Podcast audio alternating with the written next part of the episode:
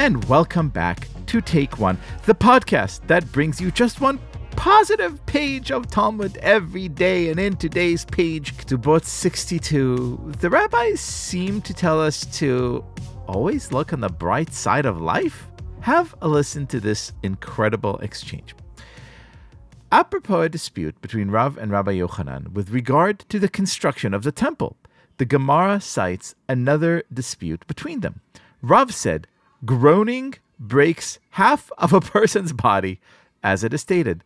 Groan, therefore, you son of man, with the breaking of your loins, groan so bitterly. Ezekiel 21:11, which indicates that groaning breaks half of one's body down to his loins. And Rabbi Yochanan said that groaning breaks even a person's entire body as it is stated, and it shall be when they say to you, Why are you groaning? that you shall say, Due to the tiding, for it comes, and every heart shall melt, and all hands shall be slack, and every spirit shall be faint, and all knees shall drip with water. Ezekiel 21 12. The rabbis seem to disagree only on just how bad it is to moan and groan. Now, listen, I am going to be very honest. I love groaning. I love moaning. I love complaining. I see it as part of my birthright as a Jew, but I know I have to do better. So today I'm calling in the big guns.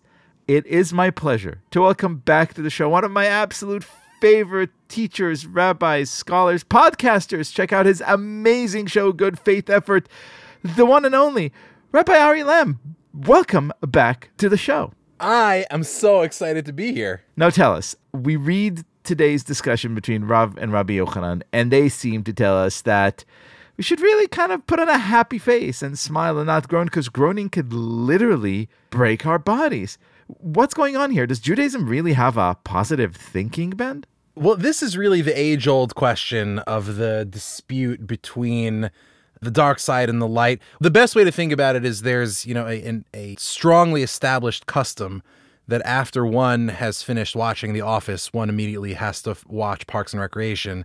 Uh, and when one has finished watching 30 Rock, one immediately has to go through Kimmy Schmidt, the long established custom and honored and revered customs of our forefathers. Those are really the two sides here. Meaning you have like the melancholy of The Office versus the can do itiveness of the Parks and Rec. You have the you know, Debbie Downer of, of Liz Lemon and 30 Rock with the just relentless optimism of Kimmy Schmidt. And there really is, I think, a civilizational issue here, which is, and the way I like to think about this is by using a conceptual distinction that one of my favorite intellectual historians uh, uses, a guy by the name of Charles Mann. He wrote a wonderful book back in 2018 called The Wizard and the Prophet. And without going into all the details, he basically sets up two different archetypes for how people respond to societal, cultural, economic, political problems. They're prophets and there are wizards. Prophets are people who look at the world as finite and they see people as ultimately deeply constrained by the world around us and by their environment. So the way you respond to problems is by cutting back and receding and crouching.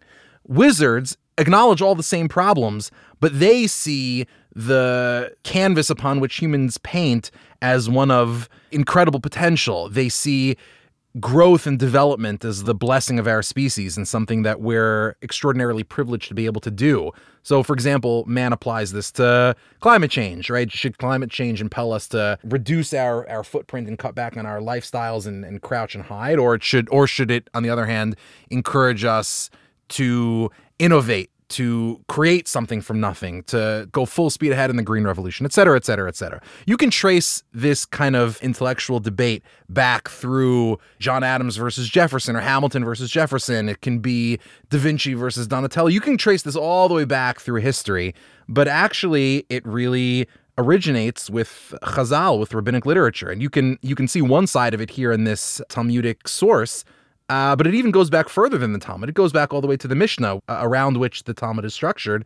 On the one hand, in response to the crisis, the absolute calamity of the loss of the temple, which, you know, now we kind of take for granted that Judaism can exist without a temple, but once upon a time that would have been unthinkable.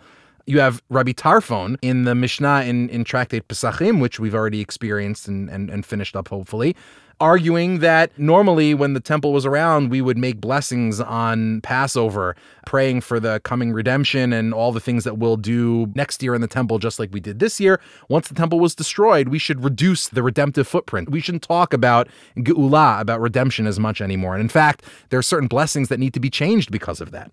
That's sort of the prophet's way.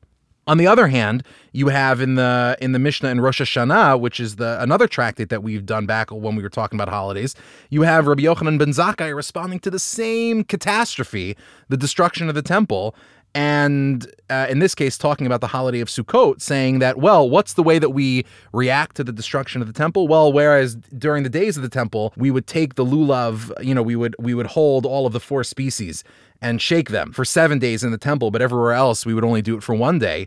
Now that the temple is destroyed, instead of reducing our four species footprint, instead, we're actually going to increase our footprint. We're going to innovate. We're going to take the four species all seven days of the holiday and wave them around everywhere, not just in the temple, not just in Jerusalem, but in Houston, in London, in Zimbabwe, in Teaneck, New Jersey. We are going to bring light and redemption to the entire world in ways that weren't even possible in the days of the temple. That's the wizard's way. And Judaism has always had, as as has the West in general and as has humanity, has always had this push and pull between are there times when it's appropriate to pull back, to scale down our ambitions? And there are other times where it is appropriate and, in fact, right to scale up our aspirations. And you could see the Crusades, for example, or some of the massacres in the Islamic world during the Almohad period. You can see some of the, the very difficult times in Jewish history, certainly the Holocaust, as a time of pulling back.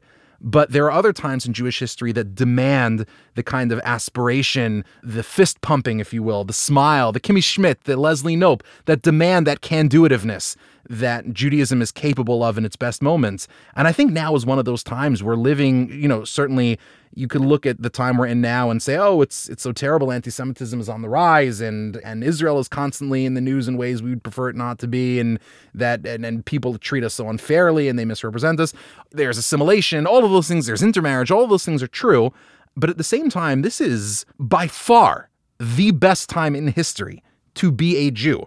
And not just to exist as a Jew, but to be a Jew in the world, to teach our values, to bring our wisdom out to the rest of society. There are more Jewish people learning Torah in a serious way than at any time in all of Jewish history since Sinai. This podcast is testament to that.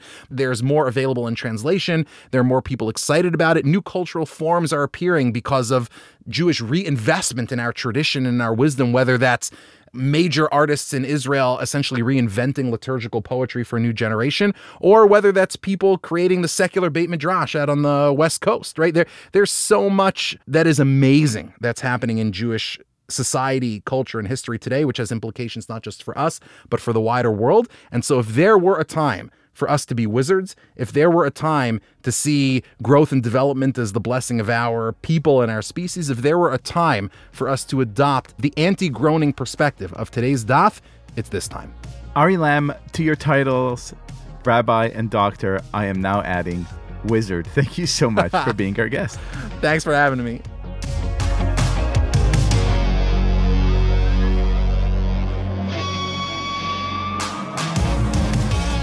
This has been Take One.